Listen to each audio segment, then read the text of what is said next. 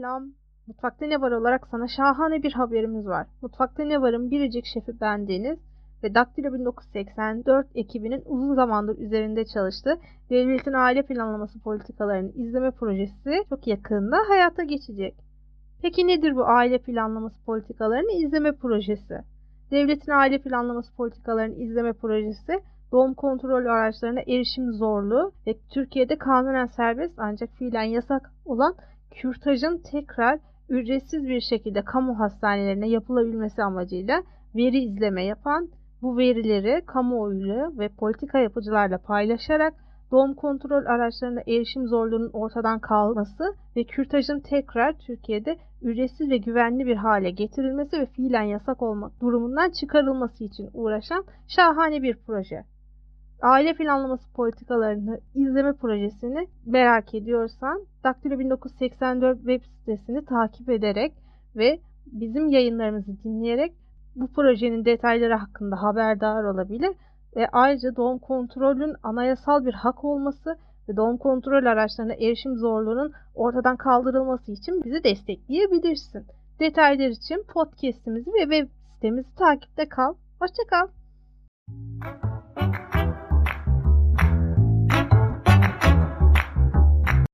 Toplumsal cinsiyeti mutfağında pişiren podcast Mutfakta Ne Var'ın yeni bölümünden herkese merhaba. Ben Meltem Suat. Bildiğiniz gibi geçtiğimiz aylarda mutfağımızda Mutfakta Seçim Var isimli bir dosyaya başlamıştık. Bugün bu dosya kapsamında Deva Partisi Kadın Politikaları Başkanı Elif Esen ile partisinin toplumsal cinsiyet politikalarını pişireceğiz. Elif Hanım hoş geldiniz.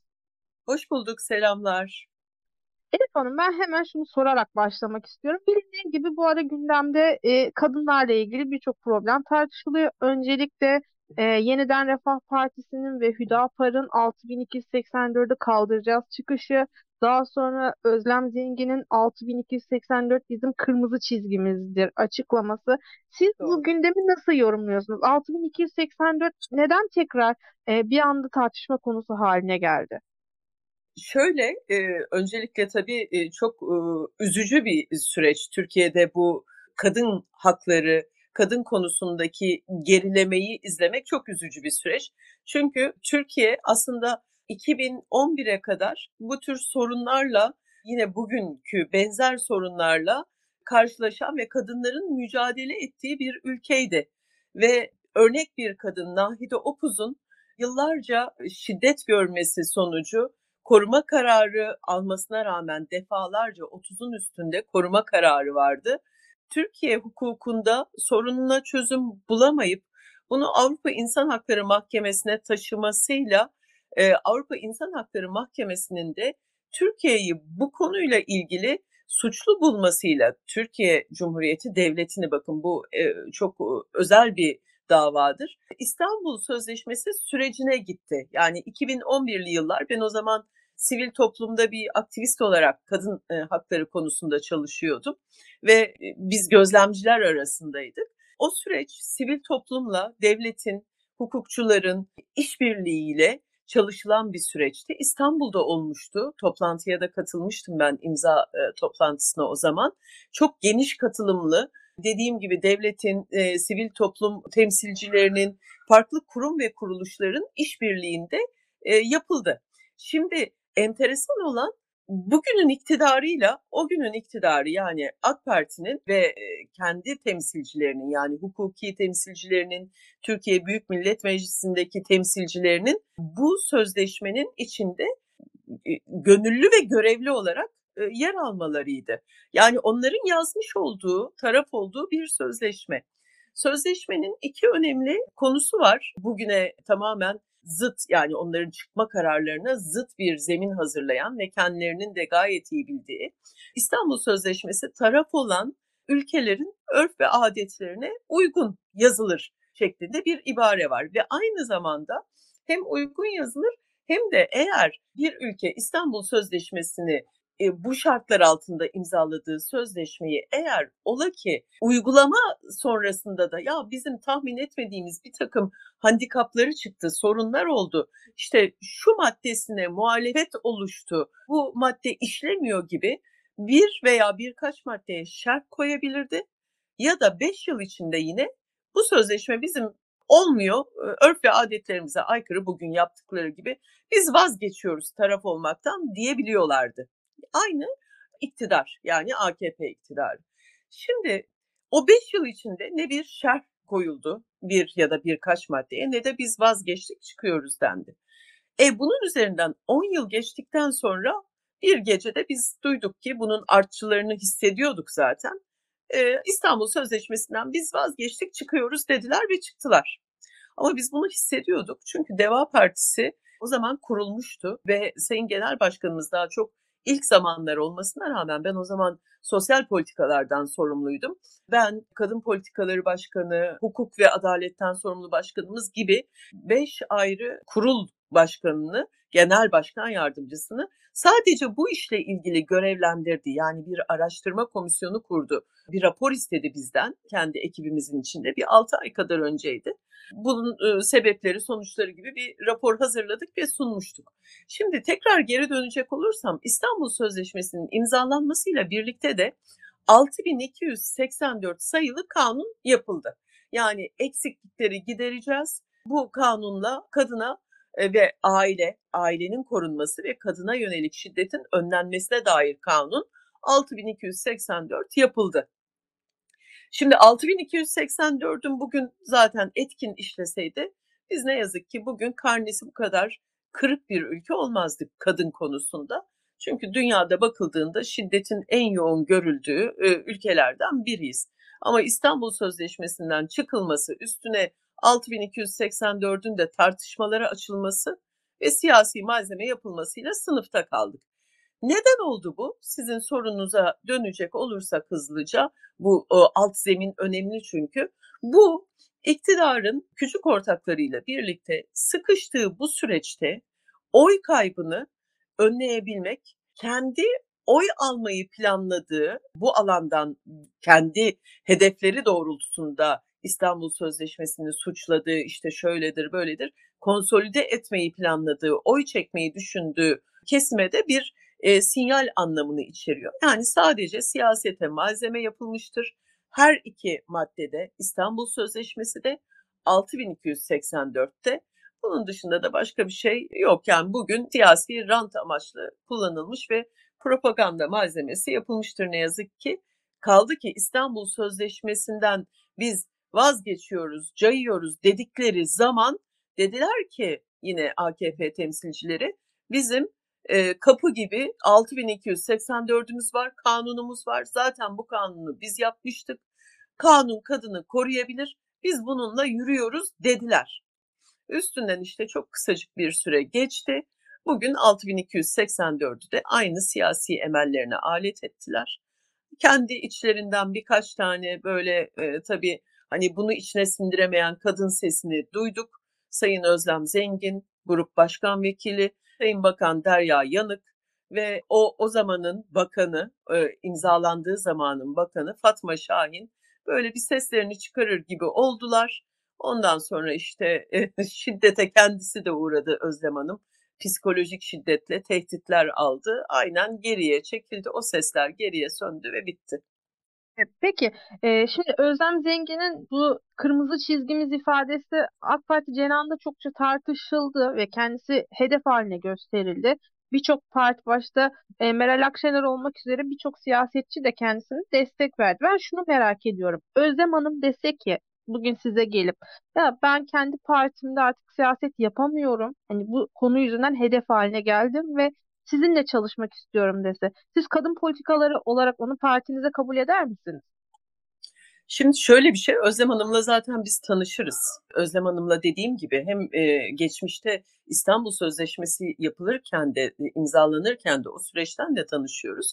Özlem Hanım çok e, saygın, sözü ağır bir e, siyasetçidir, bir hukukçudur aynı zamanda Özlem Hanım. Bugün Özlem Hanım'ın yapmış olduğu çıkışı ben cesur bir çıkış olarak görüyorum ve aynı zamanda AKP'nin şu andaki o sıkışmışlığının, o baskı ikliminin oluşturduğu aynen bir deprem gibi. Deprem içte bir enerji biriktirir, bir fay hattı vardır. O fay hattında enerji birikir ve önce artçıları gelir deprem, öncülleri gelir. Öncül sarsıntılardan sonra da ana büyük kırılma oluşur. Bunu ben aynen deprem gibi içteki kaynamanın, baskının, sıkıntıların dışa vurmuş hali olarak görüyorum. Özlem Hanım sıkıntılı. Ama bir yandan tabii AKP'nin içinde bir bu seçmeni konsolide etme derdi, dışa vuran derdinin içte ne şekilde tezahür ettiğini sizler de düşünebilirsiniz. Nasıl bir baskı ikliminin olduğunu. Özlem Hanım yani bu sözüyle bile tehditlere maruz kaldı. Bir de çıkmaya kalksa partiden ne olur kim bilir.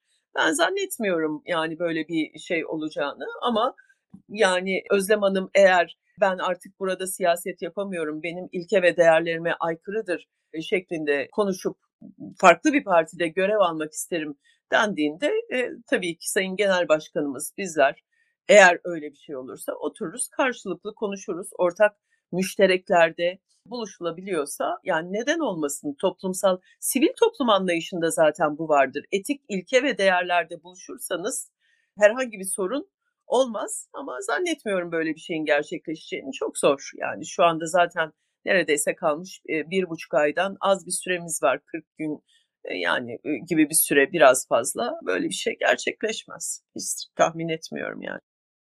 Peki.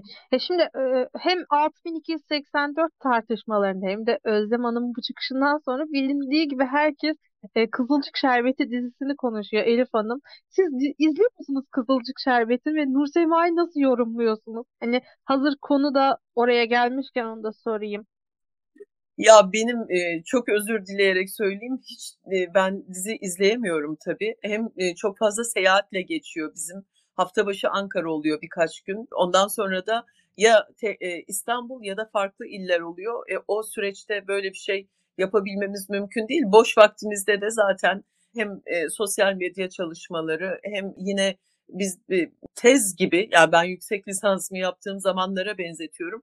Biz çok çalışkan bir partiyiz. Çünkü e, ya bu eski siyasi anlayışın artık kaldırılması ve yerine yepyeni sivil toplum anlayışıyla işleyen, topluma fayda üretmek amacıyla çalışan e, bir siyasetin e, gelmesini düşündüğümüz için il il dolaşıp sorun ve ihtiyaç tespit ediyoruz. Kadınlarla konuşuyoruz, çocuklarla, gençlerle, erkeklerle özellikle ben kendi alanımdaki kadın konularıyla ilgili.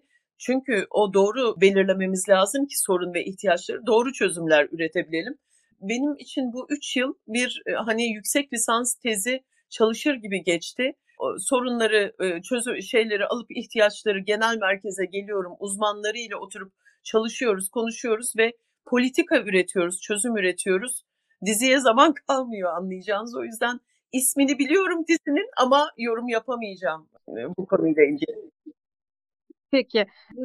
Elif Hanım, bilindiği gibi DEVA özellikle de Burak Dalgın çalışmaları sayesinde çok fazla girişimcilik, teknoloji ve matematik konularına önem veriyor.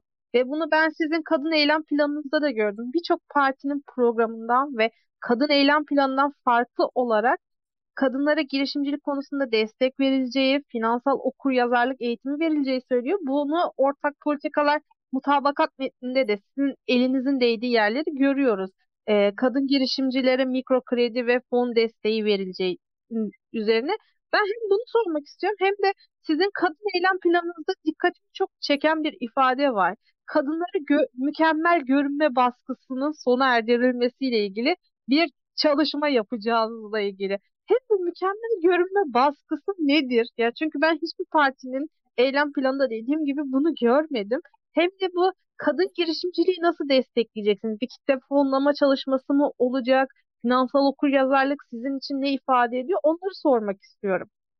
Tabii tabii. Yani şimdi şöyle biz tabii kadının sosyal ve ekonomik durumunu hızla güçlendireceğiz diyoruz ve kadını geride bırakan bölgesel, sosyal, yine ekonomik, o bölgenin kültürel e, engellerini de ortadan kaldıracağız ve eşit fırsatlarla kadınların mutlu olmalarını sağlayacak tedbirler alacağız.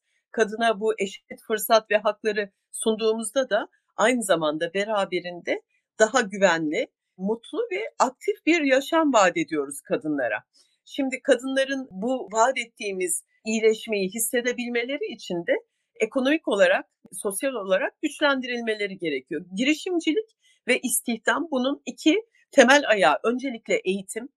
Kız çocuklarının erkek çocuklarıyla birlikte eşit hak ve fırsatlardan faydalanarak eğitim hayatlarına devam etmeleri, nitelikli ve mutlu bireyler olarak da geleceğe erişmeleri bizim öncelikli hedefimiz. Ondan sonra bu kişi, kadın çalışmak istiyorsa yani her kadın çalışmak istemeyebilir. Ev kadını olmak istiyorum, ben çalışmak istemiyorum diyen de olabilir. Evlenebilir, evlenmeyebilir. Bunlar kişilerin temel tercihleri ama bizler çalışmak isteyen veya girişimci olmak isteyen kadına da bu o, ekosistemi hazırlamak zorundayız. Girişimcilik seferberliği diyoruz hatta. Benim de uzun yıllar siyasete girmeden önce kadın girişimciliğiyle ilgili sivil toplum çalışmalarım olmuştu. Ondan sonra da son dönem tam e, siyaset öncesi de yine bir e, çocuklarla ilgili bir dezavantajlı çocuklarla ilgili bir derneğin kurucu yönetim kurulu başkanlığını yapıyordum. Hatta orada bizim sloganımız mutlu çocuk, umutlu gelecekti. E, yine bunları işliyorduk. Çünkü kız çocuklarının orada da dezavantajlı kız çocuklarının bu bahsettiğim gibi eğitimden fırsat eşitliğiyle yararlanmaları ve ondan sonra iş hayatına dahil olarak o yoksulluk ve yoksunluk döngüsünü kırmaları ve nitelikli bireyler olarak hayatlarına devam etmeleri. Burada tabii bu dediğim sistemin yerleşmesi gerekiyor. Çeşitli tedbirler ve desteklerle yapılması gerekiyor. Burada da bu bu noktada da tabii ki şimdi biz siyasi parti olarak parti içi kurullar birlikte istişareli çalıştık. Burak Dalgın'la yine Adalet Hukuk Politikaları Başkanımız e, Sayın Yeneroğlu'yla Ekonomi ve Finanstan sorumlu başkanımız İbrahim Çanakçı'yla gibi farklı başkanlarımızla hep böyle işbirliğiyle ilerledik. Hepsinden ortak maddeler çıkardık. Pek çok maddemiz zaten kadın eylem planımızda bulunan yine web sitemizde yayında var. Dinleyicilerimiz arzu ederlerse Deva Partisi web sitesinde kadın eylem planımıza ulaşabilirler.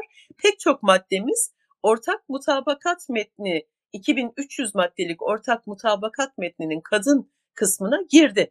Çok büyük bir çalışma var bunun altında çünkü yani sadece biz oturduk hani gittik illeri dolaştık geldik çözüm ürettik değil. Her bir konu başlığı ile ilgili bu işbirliklerinde örneğin siz Burak Dalgın'dan örnek verdiniz oradan ilerleyeyim. Burak Dalgın'la yaptığımız işbirliğinde biz sorunları masaya yatırdık ve bir çalıştay düzenledik bununla ilgili kadın ve ekonomi başlıklı.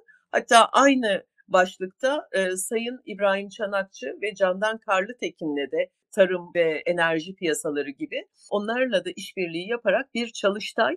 O çalıştayda sorunların derinlemesine çalışılması ve çıkan sonuçları kadın politikaları metnine yedirmek şeklinde çalıştık. Biz birçok aklın emeği var burada. Ayakları yere basan, güncel sorun ve ihtiyaçlara çözüm üreten bir alan. Girişimcilikte böyle. E, sonrasında bir sorunuz daha vardı. Hem mükemmel görünme ifadesi, bu mükemmellik baskısı hem de bu e, girişimciliği kitle fonlamayla mı destekleyeceksiniz yoksa farklı araçlar mı var? Ya girişimcilikte şöyle, öncelikle kadının önündeki engelleri kaldırmak gerekiyor. Bunun için de bir takım yasa ve yönetmeliklerde değişiklikler yapmak gerekiyor ve belki olabilen alanlarda daha çok borsaya kote şirketlerde kota sınırı getirerek kadına kota sınırı getirerek kadının girişimci kadınların o sistem içinde kalıcılıklarını sağlamak, yine COSGAP fonları gibi teşvik mekanizmalarını harekete geçirmek birçok burada alternatif aracımız olacak tabii. Bir kısmı teşvik, bir kısmı da kadının önündeki engellerin kaldırılması desteklenmesi ve sürdürülebilir bir şekilde ekonominin içinde güçlenerek kalmasına yönelik madde e, maddelerimiz var yani ayrıntılı olarak incelediğimizde. Diğer konuda yine kadının sağlıklı bir şekilde hayatına devam etmesiyle alakalı hem vücut sağlığı hem zihin sağlığı diyoruz biz ona. Kadının beden ve ruh sağlığını bir bütün olarak ele almayı öngörüyoruz ve aynı zamanda bununla birlikte de yaşam kalitesini yükseltmeyi. E burada şöyle bir baskı var. Yani biliyorsunuz uzun yıllardır bir bir müddettir e, azalsa da biz sıfır beden gibi bir mankenlerin manken zayıflığının çok göz önünde tutulduğu ve bununla ilgili fiziki rahatsızlıklar yaşayan kadınların da olduğu kadınların sadece görseliyle değerlendirildiği bir anlayıştan kadının yaşama sevgisini güçlendirecek, o fiziksel ve ruhsal bütünlüğü sağlayabilecek ve kendine mutlu, özgüvenli bireyler yetişmesini sağlayacak bir anlayış yatıyor burada. Yani daha çok genç kızlarımızı e, çocukluktan kadınlığa geçen e, süreci dikkate alıyoruz.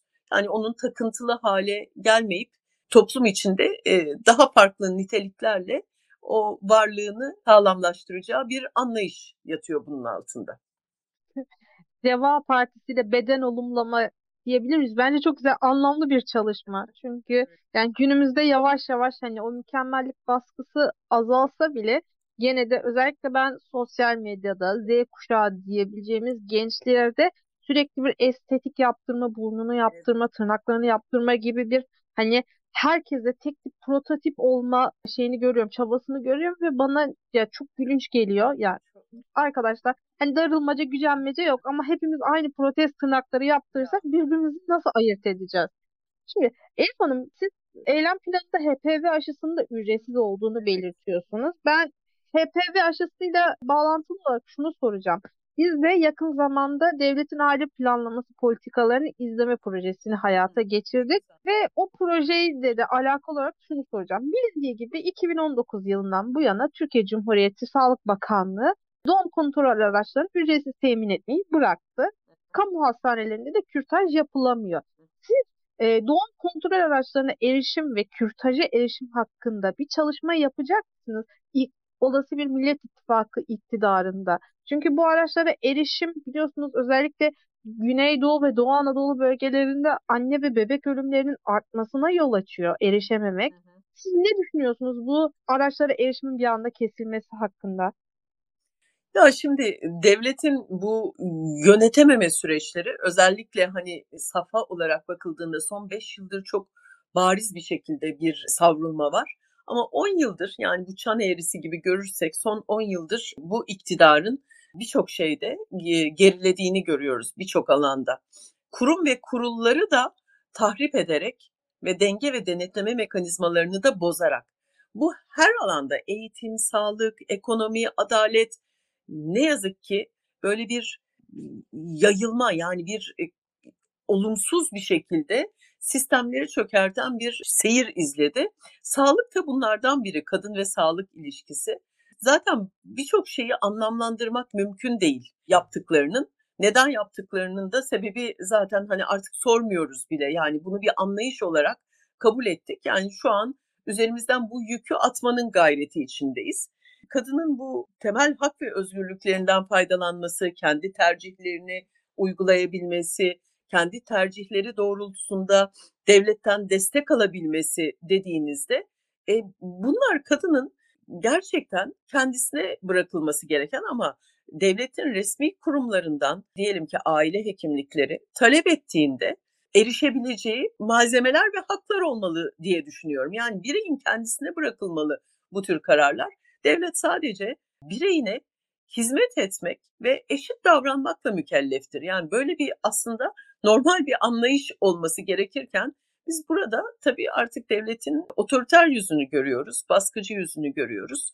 E değişecek Millet İttifakı'nda bunlar gerçekten adım adım değişecek.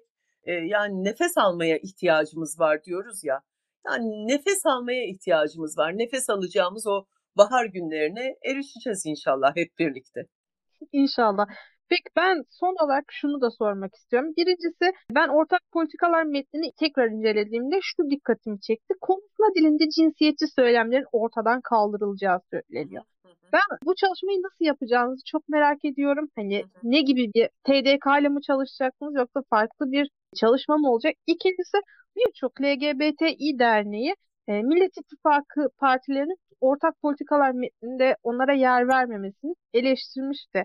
Bunun hani bir sebebi var mı? Hani onlar için de ayrı bir politika yürütecek misiniz? Bu iki soruyu sorayım son olarak. Şimdi şöyle üst çatı şu anda ortak mutabakat metni. Onun içindeki kadın maddeleri ki az önce belirttiğim gibi biz Deva Partisi olarak o metne bizim eylem planımızla karşılaştırdığınızda çok fazla maddenin girdiğini göreceksiniz zaten.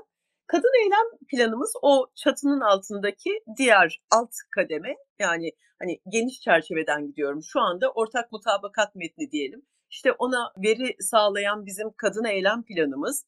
Ama kadın eylem planımızı oluşturan diğer merkezdeki halka ise bizim çalıştaylarımızın yapmış olduğumuz altı çalıştayın fasikülleri. O fasiküller de yüklü yine bizim eylem planı web sitemizde. Web sitemizde yine o fasiküle bakabilirsiniz. Adalet var, eşitlikçi kentler var. Altı ayrı çalıştayımız oldu çünkü. Orada baktığınızda zaten bu maddelerin öncelikle bulunduğunu göreceksiniz. Bunun kadının ilki, ikincisi LGBT haklarıydı da ilki neydi söylediğiniz? İlki de ortak politikalar metninde günlük konuşma dilinde cinsiyetçi söylemlerin kaldırılacağı. Tabii o, o da bizim maddelerimiz arasında yani kadın eylem planımızdaki maddeler arasında olan bir şey. Çünkü şimdi aslında e, yapılmış bir takım çalışmalar var. Mevzuattan cinsiyetçi söylemlerin çıkarılması gibi. Yani örneğin bir takım işlerde doğrudan kadının işaret edilmesi. Yani biz çocuk bakımı dendiğinde işte kadının şöyle çocukla ilgilenmesi vesaire metnimizi incelediğinizde özellikle ebeveyn diye bahsediyoruz. Çünkü aile içindeki işlerin anne ve baba tarafından tek ebeveynle de olabiliyor aileler bazen. Ebeveyn diye geçtik. Sadece kadına yüklemedik e, yaptığımız çalışmalarda.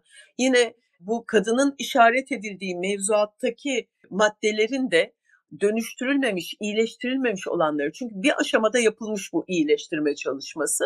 Biz onların da bakılıp kadını doğrudan bir alana hapseden söylemlerden artık arındırılması gerektiğini düşünüyoruz. Elbette kadına pozitif ayrımcılık sağlayacak alanlarda olanlar ayrı onları bir kenara koyuyorum. Çünkü hala Türkiye'de bugün geldiğimizde Türkiye Büyük Millet Meclisi'nde dahi %17.3'lük bir temsiliyet varsa bizim kadın erkek fırsat eşitliğini sağlayabilmek için demek ki daha almamız gereken çok yol var. Kadınların karar mekanizmalarında yer almalarının daha yüksek sayılarda yer almalarının sağlanması, eğitimde daha yüksek sayılarda var olmalarının sağlanması gibi yapılması, kat edilmesi gereken çok yol var. Onun için de pozitif ayrımcılığa ihtiyaç var. Ama bazı görevlerin, kadın ve erkeğin birlikte yapacağı görevlerin bu eski e, kodlarla kadın üzerinde kalmasının da engellenmesi amacıyla böyle bir literatür taraması yapacağız tabii. Diğer konuya gelecek olursak da e, biz kadın politikaları adı üstünde kadın politikaları başkanlığı olduğumuz için aslında sadece kadına yönelik çalışmalar olması çok işin doğalı. Ama bu soru e, sık sık geliyor. Yani kadın konusu açıldığında LGBTİ haklarından da bahsediliyor. Ben şöyle diyorum. Eğer Sayın Cumhurbaşkanı hitaplarında bütün ülkeyi baz alarak konuşuyorsa, ayırt etmiyorsa, birey olarak bu vatandaşlarımız, bu arkadaşlarımızı kabul ediyorsa o zaman söylemlerinde de diğer tarafa döndüğünde karalama amaçlı yaptığı konuşmalarda da iktidarın ve yine yandaşlarının bu hakları gözeterek konuşmaları gerektiğini, hakkaniyetli bir şekilde olması gerektiğini düşünüyorum. Yani vatandaşlarını ayırt etmemeli. Devlet ve devlet kurumları iktidarı ayrı tutuyorum. Normal şartlarda devlet bütün vatandaşlarına eşit yaklaşmak zorundadır. Devlet vatandaşına hizmette eşit olmak zorundadır. Devlet vatandaşının güvenliğini eşit şekilde sağlamalıdır. Ayırt edemez ki, edilmemeli zaten. Yani bu garip bir anlayış zaten. Çok da anlayamıyorum. O zaman yani düşünün devlet vergi sisteminde de o zaman bu vatandaşları böyle hani ayırt etme mantığı hani şu an iktidarla devlet çok içe geçtiği için hani çok biz de mantıklı değerlendiremiyoruz ama normal şartlarda yani o zaman vergi alıyorsa bütün vatandaşlardan o vatandaşlara normal şartlarda o vergilerin geri yansıtılması, hizmet olarak, güvenlik olarak geri yansıtılması noktasında bakıldığında eğer ayrıştıran bir zihniyet varsa böyle bu şekilde de ayrıştırmalı. Saçma tabii ama hani bu bunu böyle yapmıyorlar ama yeri geldiğinde kötülenen taraf, işaret edilen taraf ne yazık ki onlar oluyor. Biz yani bizim duruşumuz bu noktada temel insan hak ve değerleri ve hizmet noktasında e, eşittir. Evet, peki. Ya ben özellikle e, cinsiyetçi söylem konusundaki çalışmalarınızı heyecanla bekliyorum. Çünkü ben devamlı takipçilerimiz bilir. Mutfağın ilk bölümlerinde toplumsal cinsiyette argo söylem diye bir bölüm yapmıştık. Orada da Ayşegül Hoca'yla dinlemeyen dinleyicilerimiz de hani tekrar dönüp dinleyebilir. Hani dildeki o cinsiyetçi söylemlerin temizlenmesini canı yürekten destekleyeceğim. Elif Hanım çok teşekkür ederim konuk olduğunuz için mutfağımıza. Umarım 14 Mayıs'tan sonra bir kez daha konuk etme fırsatı buluruz sizi. Memnuniyetle, memnuniyetle inşallah. 14 Mayıs'ta böyle nefes aldığımız bir ertesi güne uyanalım inşallah. Sevinçli olalım ve inşallah bu eylem maddelerimizi nasıl hayata geçireceğimizin planlamalarını konuşalım. İnşallah. Toplumsal cinsiyetin gündemini seçim gecesi yenen leblebi gibi kavuran podcast Mutfakta Ne Var'ın bir bölümünde sonuna geldik. Mutfakta Ne Var'ın geçmiş bölümlerini dinlemek ve yeni bölümlerinden haberdar olmak için bizi Spotify, iTunes ve Google Podcast kanallarından takip edebilir. Daktilo 1984'ün diğer içerik ve yayınlarına göz atmak için web sitemizi ziyaret edebilir ve bize YouTube kanalımıza abone olup katıl butonuna basarak destekleyebilirsiniz. Hoşçakalın.